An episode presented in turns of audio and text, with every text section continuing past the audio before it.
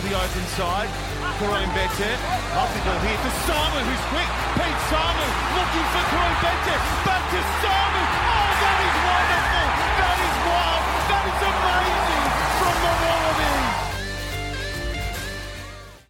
Hello and welcome to Pick and Drive Rugby, where the People's Podcast providing a platform for rugby lovers to come together and support the game that's played in heaven.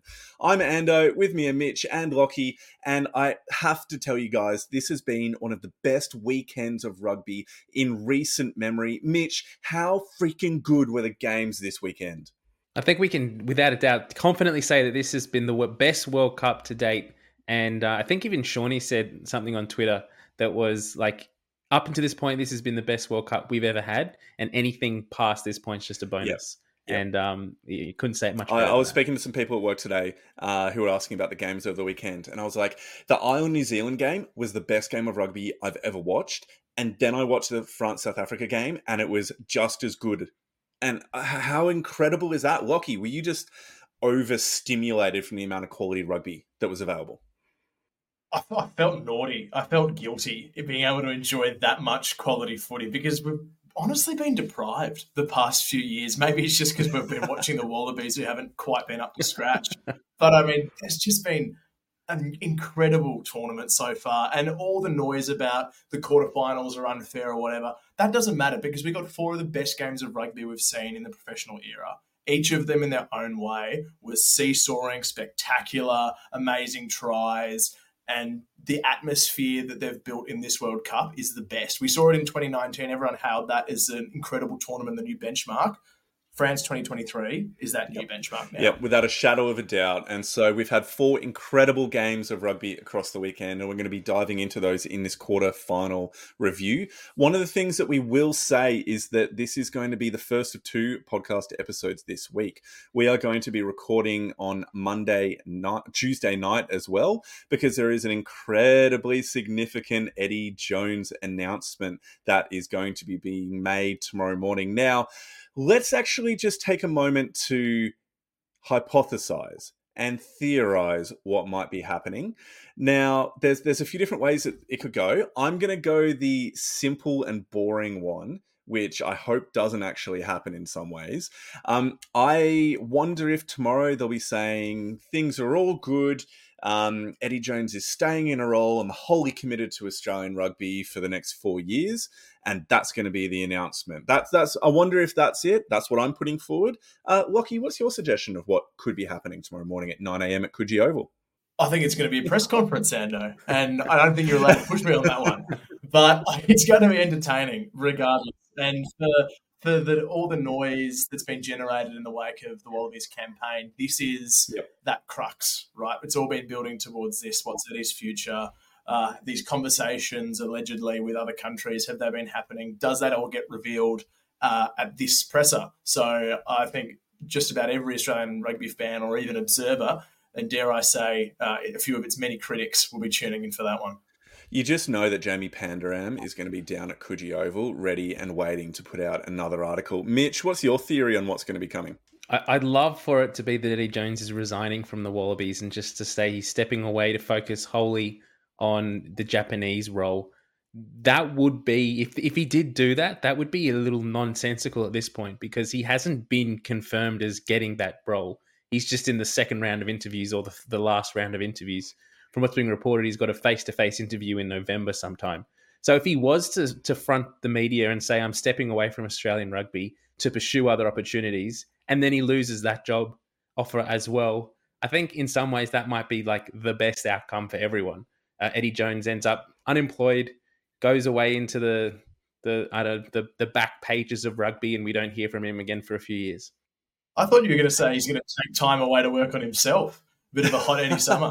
He probably needs that, to be honest. He's been hot and fiery. Probably needs a break. He came in. Probably needs a break to cool down. But either way, that's going to be coming tomorrow um, in the next episode we do. We're also going to have, I believe, Jim from the uh, basically rugby report card um, coming on and talking to us. He's going to be sharing some of his thoughts because the boys love to have a strong opinion and word, and we'd, we'd love to get that involved on this podcast as well. Mitch, you're going to take us through the tipping comp results so far. We've got one, two rounds remaining. All right. So the first thing that I need to say and pump up my own tires is that I've jumped into the top 20. So for the first time in this World Cup, I'm actually able to see the the leader without having to go to another page in the World Cup page. So at least eh, I'm happy with that. So well done to me and everyone. Thank you, thank you. I, I do deserve that. But in first place we have Kakadu on 457 points. Second place we have Olieb on 422, followed very closely by Felix Nine in third place on 420 points. So there is a bit of a gap there between first and second, but second and third at the moment are neck and neck.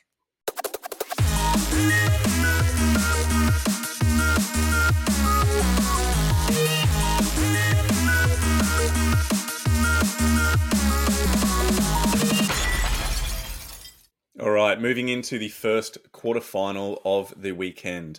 We had Wales versus Argentina. Wales going down 17 to 29. Now, boys, I'm faced with a bit of a conundrum here because when Australia was knocked out in the pool stages, just to remind you in case you'd forgotten, um, I was able to really easily shift across to my genuinely half Welsh heritage. So I, I, had a team that I could naturally align myself with. But at this point, um, I'm not Argentinian. There's no way in hell you would find me supporting New Zealand. Uh, I'm not South African. So the last actual opportunity with my familial heritage is England. But my life motto is anyone but England. So I really don't know what to do here. Um, Lockie, help me out. What was this game like and what were some of the takeaways from it? Oh, this game was a roller coaster in in every sense because not only were players battered and bruised, refs were battered and bruised. Um, it was it was monumental. We saw Jaco Peyper being the first referee subbed off in oh I can't remember anyone being subbed off since Nigel Owens um, mm. back in the day, popping a hammy in a um, English Premiership game. so it was it, it was really exciting from start to finish. Twenty nine points to seventeen, the Argentinians came up, and it was all down to two men. Um, there was Emiliano Boffelli, the big boff, who we know can kick him from everywhere, and he did. 55 metre penalty to cap off his 17 point haul. But it was the forgotten man of this Puma side. It was Nico Sanchez, yep. who's been shafted in favour of Santi Carreras for the past couple of seasons now. And he had 12 minutes of almost flawless footy from Nico Sanchez. Got his from an intercept try, kicked well, and closed out the game for the Pumas. So it was an amazing turnaround from what was an undefeated Welsh side, looking pretty comfortable heading into half time. Mitch, Argentina racking up 29 points overall. They, in some ways, have snuck under the radar so far this Rugby World Cup. We've had other major teams that we've been focusing on, and their pool with England perhaps wasn't as headline grabbing as some of the other ones within the competition. Do you think they um, realistically have a chance coming up against New Zealand? What did you see from them within this game that you think gives them hope moving forward? Yeah, look, that's a that's a pretty loaded question there. I don't think anyone, uh, and we'll get to the New Zealand game in a moment, but the way New Zealand played in this game, all the doubters have been proven wrong. The way they held off Ireland at the end, went as deep as they did into overtime, and still didn't let Ireland score any points. Uh, New Zealand played an incredible game um, this this semi final. Argentina also played an incredible game in their semi final. I don't know if you go back to the last time Argentina played New Zealand and um, it wasn't a great outcome for Argentina, you go back to that game in Christchurch, I believe was that that was last year where they beat them for the first time, and so they have beaten New Zealand in recent memory, and you would imagine that they'll be uh, hanging on to that pretty tightly and and thinking of ways that they can win this game. One thing, just focusing back on this game uh, uh, that I kind of found by watching it was Wales didn't do themselves any favors, particularly that incident right before half time where I believe it was George North took off, took um knocked over one of the Argentinian players and they turned into this big scuffle. There was a penalty given afterwards. Whether it was a yellow card or not is a discussion for another day. But Argentina got really fired up from that point, and from that point on, they unleashed the mongrel. And we've known that Argentina are a team that thrive on passion And Wales, up until that point in the game, were pretty dominant, were uh, leading most of the statistics and were dominating that game. By getting Argentina angry, they awoken the beast and they, um, yeah, they ended up rolling on it and getting the victory at the end there. Mate, that is a brilliant segue into the Ireland New Zealand game because you mentioned a beast, and there is nobody else that we can speak about other than Ardie Savea. He was deservedly the man of the match, but he was absolutely brutal in almost everything that he did. His involvements at the big moments of the game were so incredibly important, and we saw what at the time of me watching it, I declared personally as the best game of rugby I've ever watched in terms of the quality. So Ireland went down 24 to 28 against New Zealand in an absolutely breathtaking encounter. Um, Ireland were pretty far behind on the scoreboard early into the first half, but clawed their way back in. And New Zealand were able to just keep their noses out in front and then hold off against 39 phases of defense. 39 phases. They were able to keep the Irish out and not give away a penalty. What an amazing, amazing moment. Um, Lockie, I'll come back to you for this one. How did you catch your breath after this game? What were your immediate feelings with this epic encounter finishing up the way it did?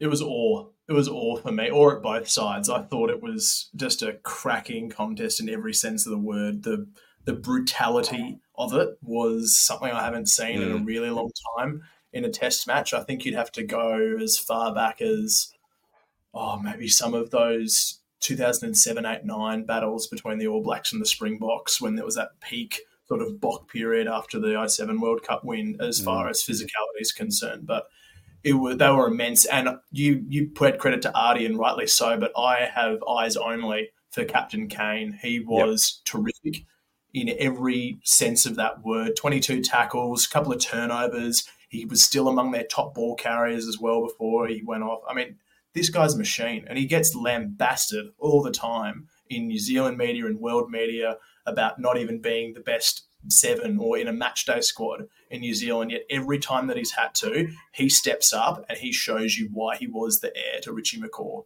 Not Dalton Papali'i, not Ardie Savea. It's Cane's seven jersey, and that's a huge rap and a huge honour. So power to him. He deserves every accolade after that one.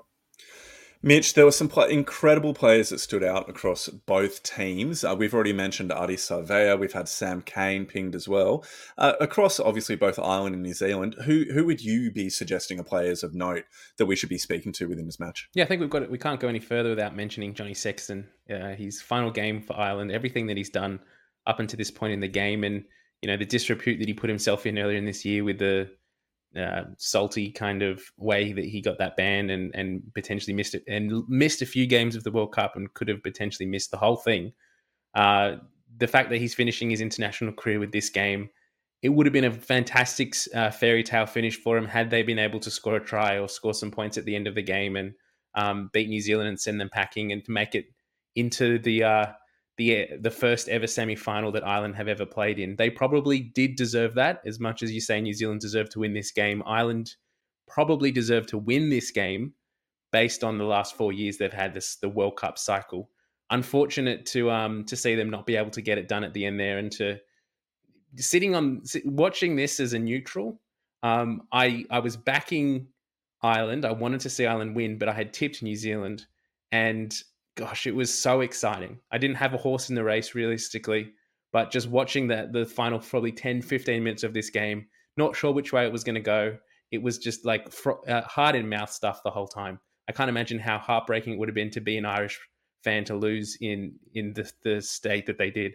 Mate, I um found myself in final moments of the game like properly cheering on for New Zealand because I don't I don't know as an Australian rugby fan I don't have the hatred or the antipathy towards New Zealand that so many other uh, Aussie rugby fans do. I, I just don't. And so I was proper cheering them on partly partly because of the southern versus northern hemisphere bias and wanting a southern hemisphere team to win, partly because I actually, because of fantasy rugby, like like a lot of the New Zealand players. Um, so I, I, have an attachment. I particularly love Ardie Savea. He's one of my favorite rugby players going around, even with his kind of like throat slitting gesture in the ear that kind of just endeared him to me even more. Um, but the biggest, biggest joy within this entire result is that Ireland, yet again, have been kicked out of the Rugby World Cup in the quarterfinals. And it's just, at this point, it's just ridiculous because they're such a good team. And the fact that England, the fact that England are currently through to the semi-finals and Ireland and France obviously we'll get to that in a moment but Ireland and France are both going home and out of the competition is just an absolute joke. Um, so much has already been said about the pool uh, format and the way in which it's all been chosen. But I mean, come on, the number one team in the world getting kicked out in the quarters and England going through into the semis. Like, what a joke. um, let's jump into a couple of the big moments from this game because there were so many. We had the opening try to um, Leicester Fainga'anuku.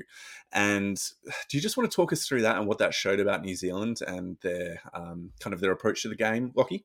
Oh goodness, you've put me on the spot there. I, have, I think mate. I have to handle that. Um, but honestly, the try that stood out, and I can't comment on the Fainga'anuku because I didn't break it down enough. But what stood out to me from all that game was the support lines that uh, yeah, New Zealand yeah. back three are able to inject in. And I know this was something similar, but what springs to mind is the Will Jordan try and the lines that they are consistently able to back up through that inside channel. It's almost like your wingers and fullback are intuitively running that nine line, that traditional support on the inside. And I think that's been a hallmark of New Zealand's success all through this tournament. Mitch, have you got a better read on Fainga'anuku's try? Oh, I've I only watched bits and pieces of this game, so I'll go. I don't have too much to I'll, unpack I'll, that one. And I'll jump into it then. I'll jump into it. So, like, the reason why I pin this one out or pick this one out is because it's the one where Beauden Barrett, Barrett does a chip over the top, collects the ball right as James Elliott is about to hit him, gets absolutely smashed within the tackle, is able to then pass it off, and uh, Fainga'anuku goes through then for the try. And it just showed the capacity of Beauden Barrett to inject himself into matches. And he's he's had a bit of a quiet international season earlier within the year, he probably hasn't reached the heights I saw him kind of World Player of the Year contention a few years back. Um, and I think that he and Richie Mo'unga have still been working out that kind of 10 15 axis, axis and where they're going to be injecting themselves. But man, it worked today. And Richie Mo'unga's break within the second half, where he just cut through the Irish defensive line in between, I think it was their hooker and one of the loose forwards, I think, defending at the back of the line out. And he just cuts through with Will Jordan on the inside. The pace at which the two of them hit the line, those poor forwards deciding who it was that they were meant to be tackling in that moment. And you just saw one of the best tries scored against Ireland, which it, they made it look easy and yet this is a New Zealand team which has underperformed. So I've uh, previously within a year. So I found it really, really odd to see how effective they were and how fired up they were for this game. Why don't we go through a couple of other moments? Um, Mitch, anything you wanted to speak to about this game? Lockie, then back to you, and then we might continue on with England Fiji. So, Mitch. Yeah, I think one of the players from an Australian perspective that's been fantastic to see for Ireland is Mack Hansen um, in these past mm. few years. And there was a bit of a turning point, I think, in the game when he went off, what, 55th minute or so um, with that calf injury. And the his replacement was good, but I don't think he, he had, definitely doesn't have the time in the saddle and the experience on a big stage that Mack has. And you could tell that every he made a few good runs. The first time that he got the ball, he had an insight to insight an exciting break, I'll say. Um, but Mack Hansen just he looked every time he touched the ball like he was he would beat a, a defender or two, uh, and he was just a highlight reel up until that point. He wasn't hundred percent fit in this game, and you could tell that. Uh, if he was hundred percent fit and he didn't have the niggle niggly injury leading into this, uh, I think he would have been a determining factor in getting the win for Ireland. Unfortunately, he did only get to play fifty five minutes, but they didn't look as cohesive a unit when he wasn't out there on the wing. Yep, Lockie. No, you've absolutely nailed that one. And again, the fact that we'll see him in a Lions jersey in Australia in two years just shits me. Like, he's such an asset that we've lost, and it's such a shame. But he'll the beat the Brumbies. He, he will score the, the the try that beats the Brumbies in Canberra, And At this point, be... the Brumbies are the only team that's winning against the Lions. we'll have um, I just uh, the the standout from all this, even though you went through yeah, 86 was it 86 minutes in the end that was defended. It was an incredible amount of time after extra time. Is seeing the man over the ball in the dying seconds is again Sam Whitelock.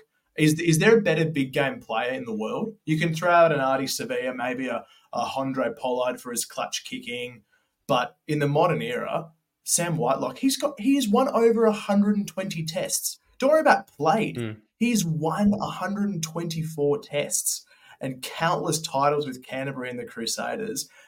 You cannot beat this experience. And when you look at that and you look at the, the prowess that they've got and the runs on the board that New Zealand squad has, of course they were going to do well. And the flip side of that, what about our Aussie squad? Where was our experience? Mm. Yep. How uh, yep, 100 I, I was wondering if it was ever if the referee was going to ever blow a penalty in New Zealand's favor. There were so many attempts in that last 36 phases. I think Ardie Savea maybe four, five, six phases before got a pretty good yep. steal on the ball as well and um, got cleaned out, and you could just see him lie on the ground screaming at the touchy. But I was just wondering if Ireland wins this, I think New Zealand would rightly be aggrieved because there was two phases at least, or two stances in that phase count where they would legitimately over the ball had won the contest and Ireland weren't releasing. But Wayne Barnes just kept saying, "No, hands off, let it play, let it play. Let's just keep playing it and play it out." And that's the difference between a four point margin and a three in the referee's mind. That's a three point margin. Those are getting blown more, but it's just those tiny little things yep. that change the dynamics of the game. And a four point margin was the defining factor. Otherwise, you're probably looking at a penalty being called in Ireland's favour earlier to go with the ebb and flow of the game, and maybe there's extra time. Yeah. Yep. Yeah. And look, there's so much to go in there because I thought Wayne Barnes was absolutely brilliant, and I love the way that he honestly just let the boys play enough those final moments where he. There were a couple of points where you're like, yeah, you, another ref might have actually called that up. Like if it was Mathieu Raynal, he would have given everybody kind of Christmas cards with a photo of him on the front of it with a whistle saying, "Yeah, we play." Um, but I just, I just loved it, and so. Two quick things before we finish. Just jumping onto that Mack Hansen comment it was really interesting when you look at the stats after the game to look at this was the first time that Ireland have really tried to play with width within this whole competition. So they'd av- they'd averaged just eight percent playing 30 meters or more wide from the previous ruck. So only 8% of the time they have the ball, they're moving it 30 meters wider. This game, 17. So more than double. They are trying to stretch the All Blacks defensive line. And yet you have one of the best players in injecting himself into the line and providing those overlapping runs, Mack Hansen, who was under a bit of an injury cloud and then had to go off relatively early within the game. Um, so there's maybe something to be said for that, and whether or not the uh, width should have been adjusted to the injury status of Mack Hansen. Maybe just a thought. And then the other point that I wanted to quickly bring up, we've spoken a lot about the New Zealand players, maybe because we're more familiar with them, having played in the rugby championship and the like. But I do just need to call out Bundee Aki. He was incredible. 20 carries, the most on the pitch, 68 meters, and had the most post contact meters of anybody on the pitch. Seven defenders beaten, line break, and a turnover. He was incredible. We talk about Ardie Savea being immense for the All Blacks. Bundee Aki was immense for uh, Ireland. So, um, Mitch, one last comment, then we move on. Just on the Bundee Aki one, I thought it was it was perfect timing. My wife walked in the room and was watching the game over my shoulder as it was on, and I just said to her, "Oh, check out uh, number twelve for Ireland. He's one of the best players in the world at the moment." And seconds later, he makes that break and scores the try. And I was like, and that's exactly why. So that was just perfect yep. timing for him, just showing off against New Zealand. Uh, but my final really? point was just around the haka. How cool was it in this game to see New Zealand doing the haka, like a really intense, all out haka, and you couldn't hear a word of it? They were even mic'd up on the coverage, and all you could hear was the Irish fans around the stadium singing. I thought it was awesome. Uh, there was yep. a, another it, it happened similarly in the next game as well in the um, England England Fiji game. I don't think that one had quite the same effect, but I really liked seeing the island were um, the, all the fans themselves were actually drowning out the haka and gave me goosebumps watching it. That's what we love rugby. We definitely do. Love that fan participation in a way in which different crowds and different countries choose to respond and welcome or put pressure upon the travelling team. So that's awesome. Now, moving into the third quarterfinal, England 30, Fiji 24. This was a game that ended with a little bit of controversy. Um, you had some pretty uh, spicy comments being made by the Fijian captain in a post match press conference. Simon Raiwalui the head coach perhaps being a little bit more gracious or being a bit more measured, I should say, measured is a better word for it, um, in in defeat. But Lockie, your beloved Fijians not being able to get the job done. I know. I feel like I put the mockers on them because I tipped against them too. I just thought it's a bridge too far after the Portugal game and the Georgia game. They didn't have those heights of the early um, Wales and Australia performances. So I never really thought Fiji had a chance in this one, but they proved me wrong for the vast majority. Well, no, that's a lie. They proved me right up until about the last 12 minutes, scoring those two tries. And all of a sudden, I thought I was looking foolish again. But England, they continue to plug their way in a very stodgy manner across to another semi final. And I I hate the thought of England playing a final, but it really could it. happen at this point. They're playing the kind of turgid rugby um, Farrell getting back in the field, popping drop goals. Won't happen. Uh, and the emergence, the emergence of what I've decided is a world class back rower from England, which is the first we've seen in a long time. But Ben Earl is yep. starting to make serious waves. Uh, he had 13 carries, seven tackle busts, two line breaks, 16 tackles. The man's a monster both sides of the ball, and he was the one who upped that physicality and started taking it to the likes of the Bottiers, and the the Tuisovas of the world. I mean, few people want to run in front of those blokes, and Ben Earl was there every time, laying on the hits. So they've found a good one in him, but maybe it's my tip, or maybe it's the fact that those hot pink shorts just didn't do it for me. nah, and uh, for those for me, that missed the comments made in the in the press conference, why don't you just enlighten us to what was said? Oh, I don't have them up in front of me, mate. But um, there was some or just the gist because I, I haven't seen this story or heard anything. Yeah, yeah. Look, um, I'm going to paraphrase it. Okay, so it's not a direct quote; it's a paraphrase. Um, but essentially, there was uh, some criticism towards the referee by the Fijian captain um, regarding the officiating at the tail end of the game and the lack of penalties being called for the Fijians um, against against England. And so, uh, yeah, there, there, it was a pretty direct comment. I'll see if I can get it up whilst we're talking about some other uh, moments within the game. I've got, got it up now if you want me to read it out. Go Please. for it, Lockie. Easy. Um, we had, so this is Waisea Nayacalevu. He said, I'm very emotional at the moment. A lot has been happening uh, in this week, and I'm just proud of the boys. A few calls didn't go our way. We're just fighting, and I just ask that the ads stop popping up on this website. no, I just ask that we can have a fair decision when our team plays. Uh, Nayacalevu was then asked directly if he believed Fiji were victims of unconscious bias, and he answered, absolutely. You guys watch the game, you guys can answer that. Yep. Yeah. No, those are strong words, right? And yeah, yeah, you go. Yeah, for me, my perspective, I think that there is an unconscious bias against Fijians. Like m- much like um, there's a particular way that we believe South Africa will play, or England will play, or so on and so forth. That there's an unconscious success bias towards New Zealand. That they're not going to be making mistakes when playing Australia because they've got the wood over us. Unconscious bias filters into every element of life, and I personally think that there has been unconscious bias against, say, Moana Pacifica and the Fijian and Drua within Super Rugby Pacific in the officiating uh, that's been there. And so, in my mind, it seems perfectly reasonable to hold that opinion based upon your lived experience. And so, if he feels that at the end of this incredibly tense game that calls haven't gone his way, no wonder he's bringing it up in this moment. Um, I, I, can really understand that. Um, may not be true, may not be right, yep. but I can understand why he's putting that forward. And it is something that it's a narrative, unfortunately, that has formed through this World Cup that some of the Pacific Island nations, particularly Tonga, Samoa, Fiji, have felt at times like they weren't getting the rub of the green or the fair um, share of the calls, particularly in the 50 50 ones. I wouldn't go as far to say that Fiji lost this game purely based on some of those decisions, but yeah. there were incidents in this game that had they been, had they occurred to, uh, uh, I mean, first two first world nations we're probably looking at a little bit more intently. Um, Sam Curry a number of times was making leg diving tackles, no arms wrapped. He got pinged for it once, Yep. but he did it a number of times.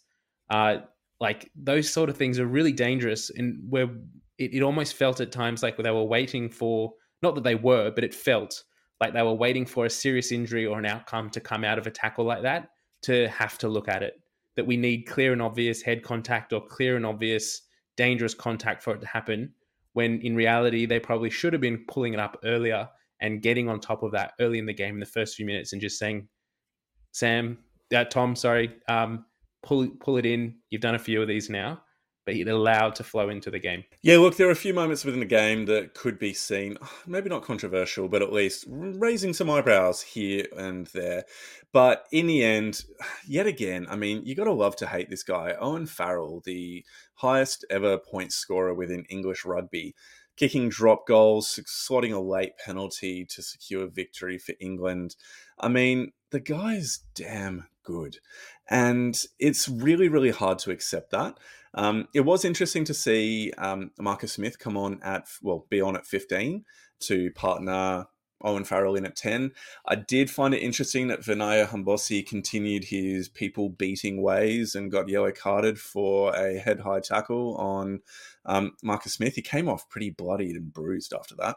Um, but yeah, look, I don't really have anything more to say about this game because I kind of just want to get into the France South Africa. Any other comments on this match before we move on?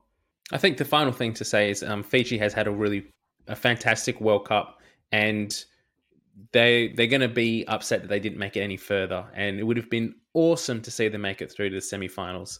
But realistically, they took a long time to get into this game and to really find their rhythm. And as Lockie sort of alluded to before, the two late tries in the in the dying minutes of the game made the scoreline look a lot better. But for the majority of this game, England were on top, and it was only for that try that really sparked them in sort of the 65th minute that sort of started to give the Fijians hope that they, they were potentially going to get an upset. But up until that point, they didn't look like they were really bothering England.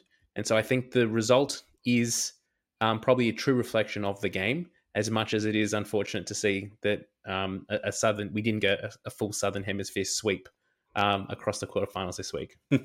How good would that have been? But unfortunately, we did not receive that.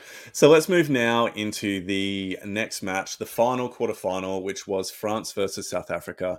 And look, there's a part of me that is incredibly disappointed that France has been knocked out.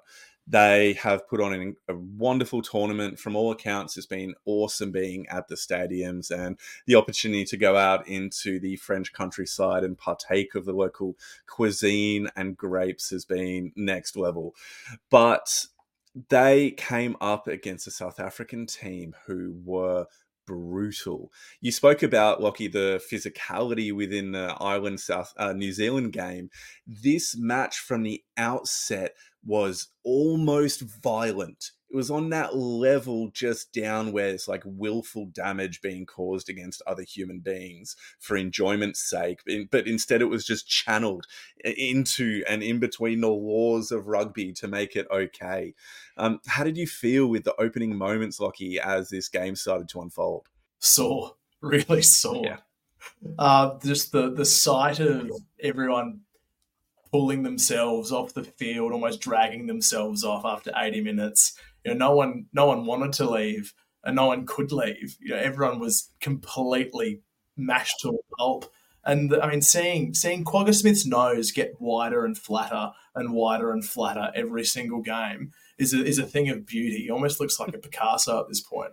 Um, but yeah, it was it was war, wasn't it? You know, willful damage be damned. That was that was proper war, and you could see that especially um, when Kolisi ended up, you know, being subbed off for those last few minutes. He's still standing there on the edge of the reserves box, screaming and giving everything to his players. Yep. He's still bleeding from an ear, and it's just I, I know everything about that man inspires me. To be honest, Siya Kolisi just remains such an amazing figurehead from South African rugby. But the, the downside of all this, um, and I got away from it there, but the downside of this is um, France will be really, really buggered off with the ticket sales now, missing mm-hmm. out on a bronze final or a semi final or a grand final with the French in it. That'll tank them a little bit. Mm.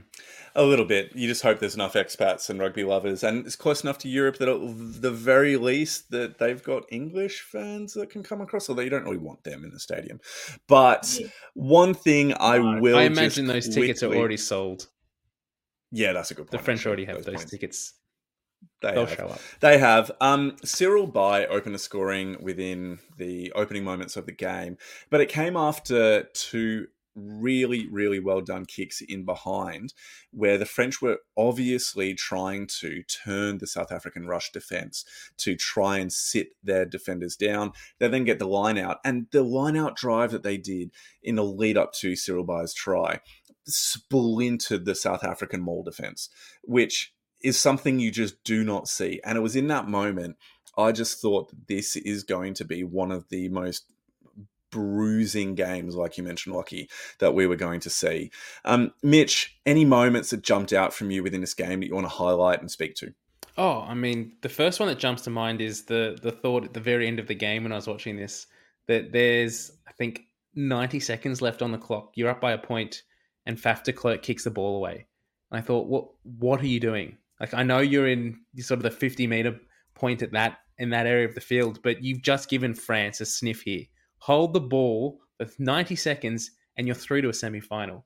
And France went. What, what was the final minute? Like they went four or five minutes into end overtime as well in this game, trying to to get the um to get the final points, but ended up coughing it up, and South Africa kicked it out to win the game.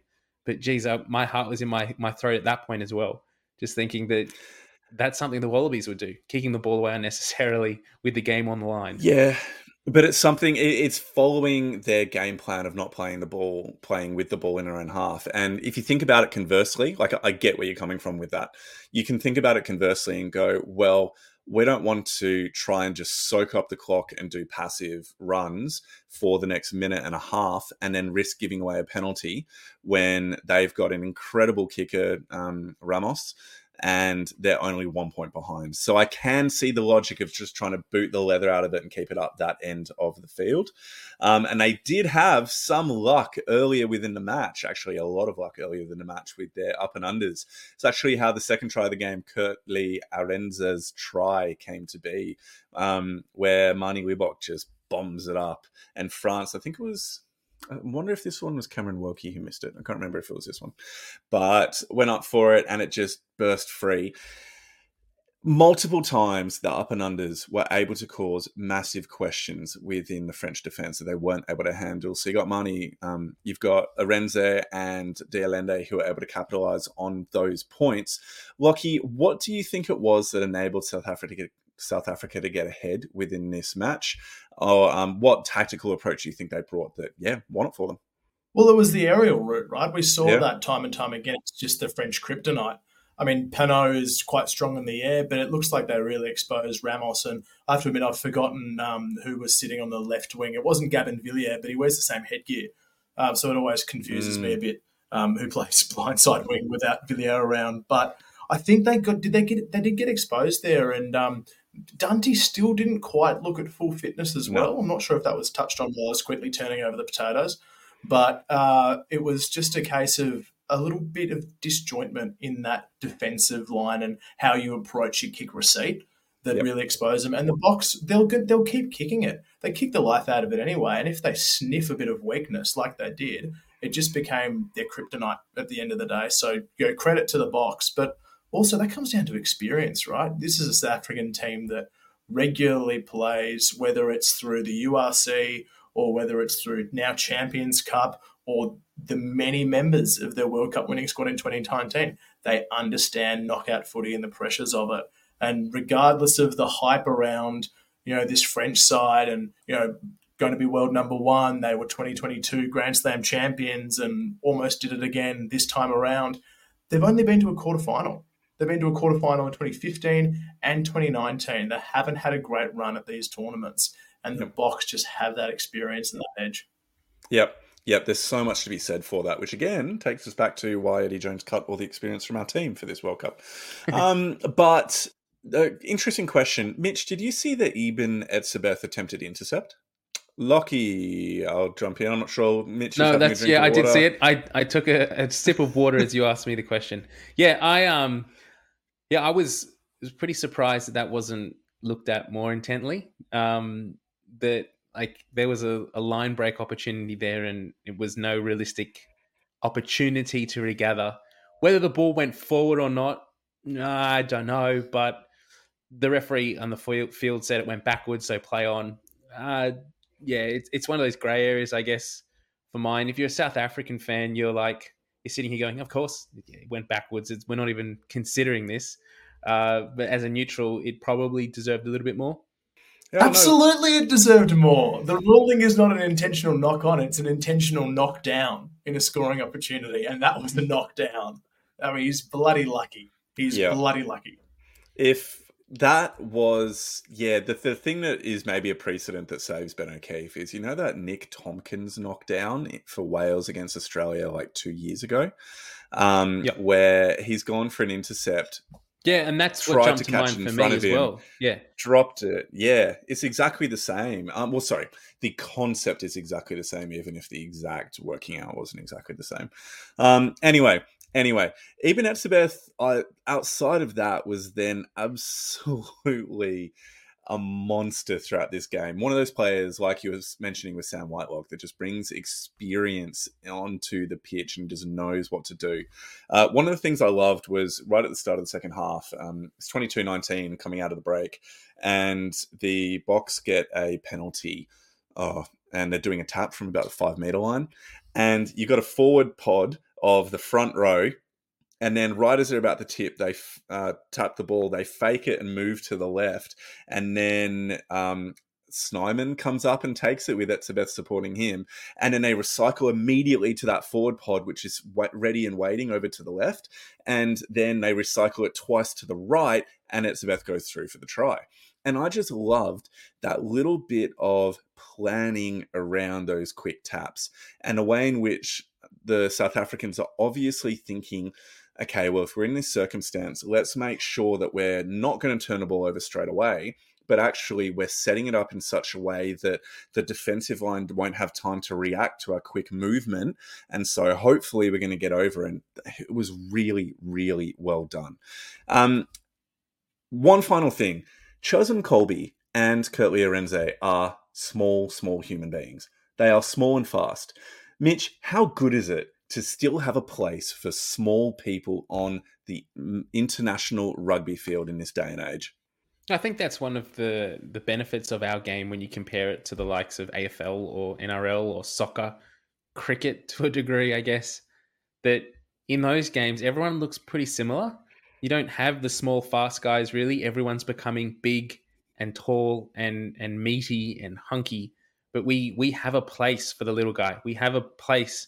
We have the wing. We have the fullback who is that versatile, that that slippery guy who's able to to um, make tackle busts or to sidestep around defenders and score tries and just do freakish things in the air.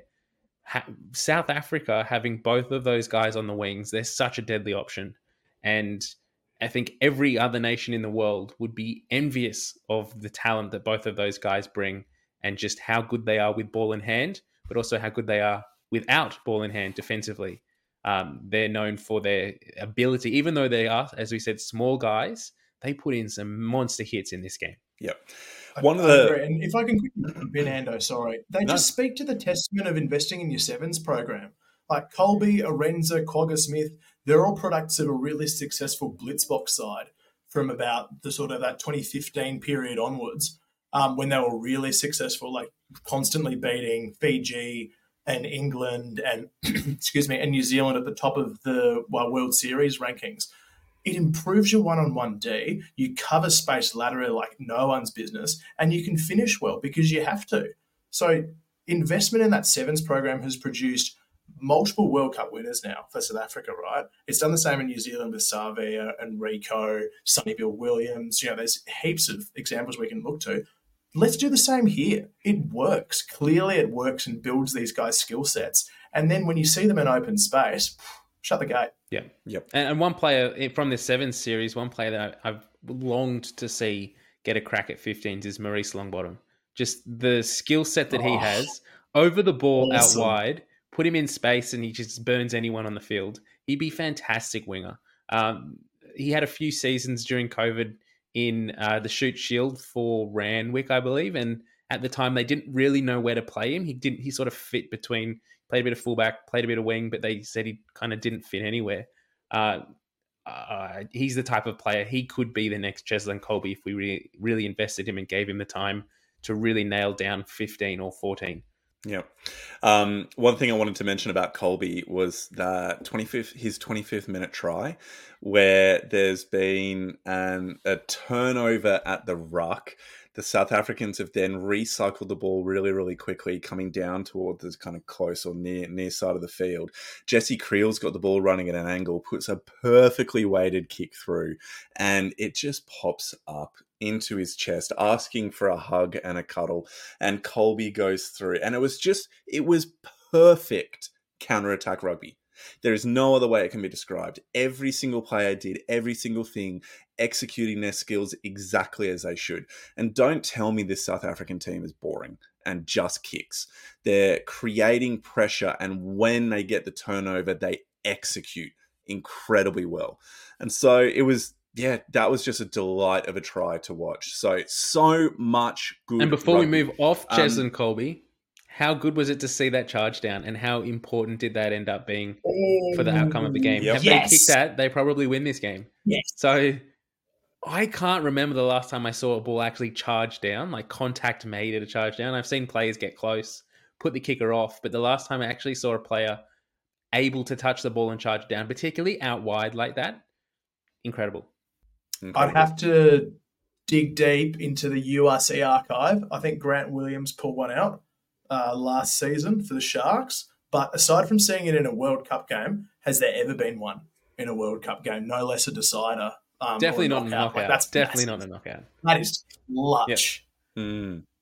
Mm. And when uh, obviously the margin's one point at the end of the match, oh, that is just so huge. Um, we might move on now because we were wanting to keep this one just a little bit short, knowing how much we're going to be talking tomorrow night about the state of play in Australian rugby. Um, we have two matches coming up. They are on Saturday at 6 a.m. and Sunday at 6 a.m. Uh, obviously Sydney time because that's where everybody should be referencing uh, where, where where they are within the world. Um, but The it'll be the world, Argentina yeah. versus New Zealand, then England versus South Africa. And look, look, I can see a world in where New Zealand in particular have kind of um, done their run already and maybe struggle to back up against this immense uh, from this immense game. And Argentina have shown that they can beat New Zealand at least once in the last few years. Um, so uh, it could happen, but surely the safe money is on a New Zealand South Africa final, Mitch. Yeah, I think the only saving grace for Argentina and England is that you look at the two semi-finals, uh, quarterfinals that both New Zealand and South Africa played, and they were tight, they were intense, they were physical, they were really strong games. Now England got a bit battered around by Fiji, but Argentina came through that game against Wales pretty well intact.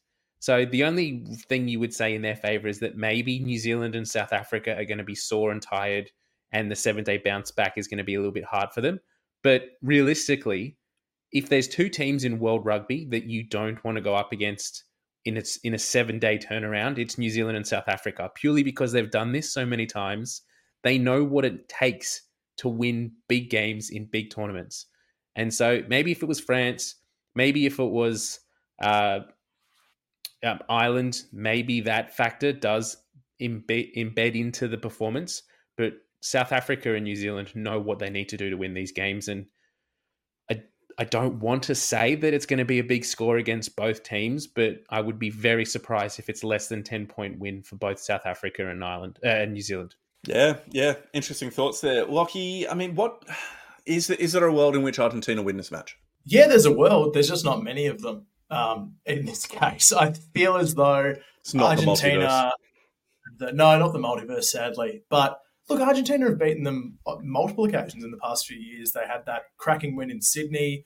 Um, they Mm, obviously two, got the Chockies last year. In, Yeah. um, yeah, and they got the Chockies last year in uh, Christchurch. So they've got a fantastic record, really. I, I don't know how many countries can say that they've banked two wins over New Zealand in the past um, couple of years. I don't know if even we can.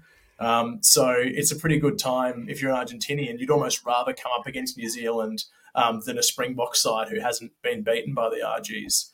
I'm not sure ever in TRC history. Maybe they've got one or two. Well, they came close this happening. year, though. They came very close. They did. They did. They did come close. But look at look at the belief in this Argentinian side now. They had a stinker against England first up, and since then they've done enough and they've shown that they've got probably the outside backs to really challenge New Zealand. That's where so much of that talent is from New Zealand. You know, the Will Jordans, the Beauden Barretts, the the dearth of options at left winger um, behind Fainga'anuku.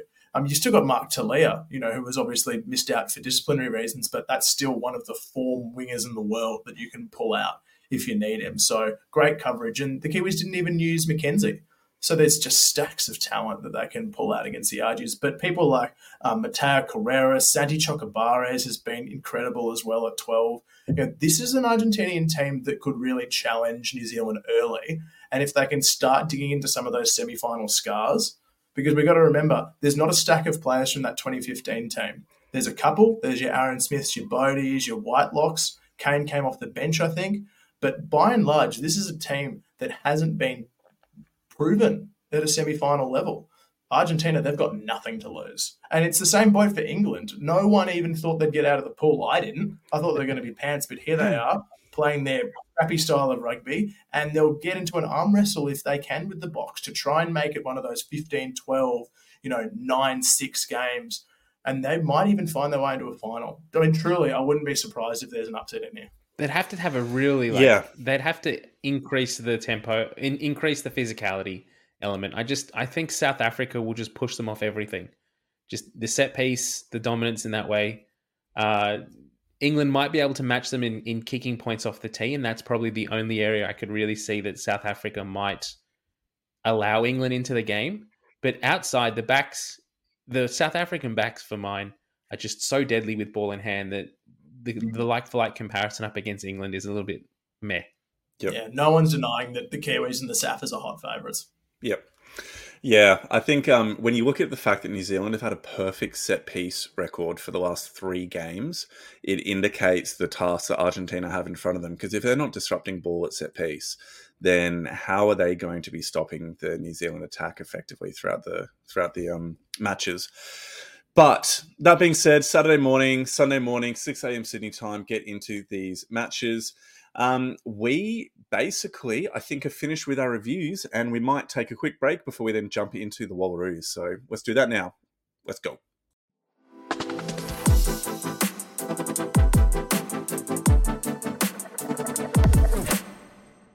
And it is incredibly exciting to be able to talk about the first round of matches within a new World 15 competition within women's rugby. So, this is a new initiative that has been uh, driven by World Rugby. There's three tiers of competitions, and Australia and the Wallaroos are in the top tier. We are playing some of the best, well, we are playing actually the best teams in women's rugby. And we're going to be doing it in New Zealand starting this weekend. Australia is going up against England, the Red Roses basically the best team in women's rugby and um, current world champions. It's, it's current world champions. It's going to be a match it's going to be a match and it's going to be a challenge. Oh wait, no, they're but... not, are they? No, they lost Actually, no, the final. Not. Of course not. He's broke so many English hearts. Oh, good. Well, as usual, anyone but England. Am I right? Um, yeah. But the World 15 competition starts this Friday night at 7 p.m. local time, 5 p.m. Aussie time. Um, it's going to be a big match. Lockie, thoughts on how this game is going to unfold? Wow, hopefully better than the quarterfinal from uh, the World Cup. That was 41 points to five in the driving rain. Uh, friend of the pod, M Chance, obviously getting a cracking try with a nice big swanee, but that was pretty much the only highlight from that game. It was pretty one way traffic. Uh, and England and France, I mean, they're both really tough games um, for our Wallaroos. Obviously, England, um, you know, number one ranked in the world, um, obviously coming off their Six Nations Championship as well. But just to give a perspective of how far ahead they are rankings wise ahead of Australia, they are they're 15 whole rankings points not places, rankings points. They're up there in the 90s, and we're down around the 70s. So it's a huge hurdle for us to overcome. We've you know talked ad nauseum about the the quality of care and programs that are in place between some of these fully funded teams and our Wallaroos currently. So it's a huge challenge um, for our girls. And what I really want to see is see them compete physically. Mm. I think that's where we've been exposed more recently against Black Ferns um, and to a lesser extent Canada. But that's what I'm chasing from the girls a really physical performance and plenty of shoulders in the gut. Mitch, what are you expecting or hoping to see from the Wallaroos? I think the saving saving grace for the Wallaroos in this game and the slight edge that they might have coming into this is that they're we're we're mid season or we're towards the end of our season. Uh, we've only got this and then two other games, and, and then the Wallaroos are done for 2023. Whereas England is kicking off their this is their first game. They've been in preseason in the lead up to this, so this is their first game in their season, and they'll move they'll roll into the Six Nations and um, their women's uh, Premiership competition over there in England. So we've got a little bit more, I guess, cohesive element than this England team at the moment. But you know, when we, we're going up against a, a completely professional outfit, we're we're still yeah. semi-professional, part-time athletes. That that skill set level is going to be difficult to overcome. I think, as Lockie said, if we can be physical and we can match up in the in the set piece, particularly, I think we might be able to hang with them. Whether we're going to have enough firepower to actually beat them and get get over them and score enough tries, I think that might be the the real tick up. But nevertheless, it's going to be fantastic to see the Wallaroos put in a, a huge performance against England, and if they can come closer than we did in that World Cup uh, quarterfinal, then we'll be doing quite well. I um I have read two th- this trilogy called the Kingkiller Chronicles, right? It's by an author called Patrick Rothfuss, and he he's written two of the trilogy. Okay, he hasn't written a third one, and there's a Twitter account which is titled "Has Doors of Stone Been Released Yet?" Which is the name of the third book, and it's been about ten years since the second one was written, and the third one is waiting to come out. It's not, coming. and every day, and every day, the the the Twitter account posts no, or posts not yet, or it's still coming. Um, I feel that no. way about the Wallaroos and the commitment that Rugby Australia is making to having a roadmap or a pathway for the development of Australian rugby. We were promised this back in August or July, and it still has not arrived. And I just feel like everything is on the bloody back burner and unfortunately, women's rugby is getting taken on that drive because you were mentioning, oh, yeah, maybe because the Red Roses are kind of at the start of their season, they've been doing preseason. Well, basically, the, our girls are at the start of their season as well because they haven't been training for very Every long. Game they've been back pre-season. at work. Every game is preseason. They've yeah. been back at work. And so it's just so bloody hard when the playing fields aren't equal. But with that being said, there are a whole host of games up. And if you want to know more about the World 15 competition, go to rugby.com.au, go to the Wallaroos section, and Nathan Williamson from um, rugby.com has put up a really, really good article there about what the competition, is, how it works. Uh, basically, we are going to be playing teams in the opposite side of the pool. So we've got our first game this Friday against England. The next one is going to be um, uh, Saturday against France, and then Wales will be the third game on Friday, the 3rd of November. So, very, very, very excited for this match to unfold. But we did just want to talk about, Mitch, a quick change to friend of the pod, M Chance's rugby career. She was a bit coy when we last had her on and we were asking about what I was this close. I was so close and... to getting that scoop. It was coming. Yeah. I could feel it coming. Nice All right, Pandaram. Pandaram, no, no, no. He's not only bad positive. Only positivity. Only positivity. Yeah, he's not exactly. the um. What's what's what's the word for those? Um, he's not a carrion bird. One that just flies around and picks the corpses of. anyway, Mitch, back to you.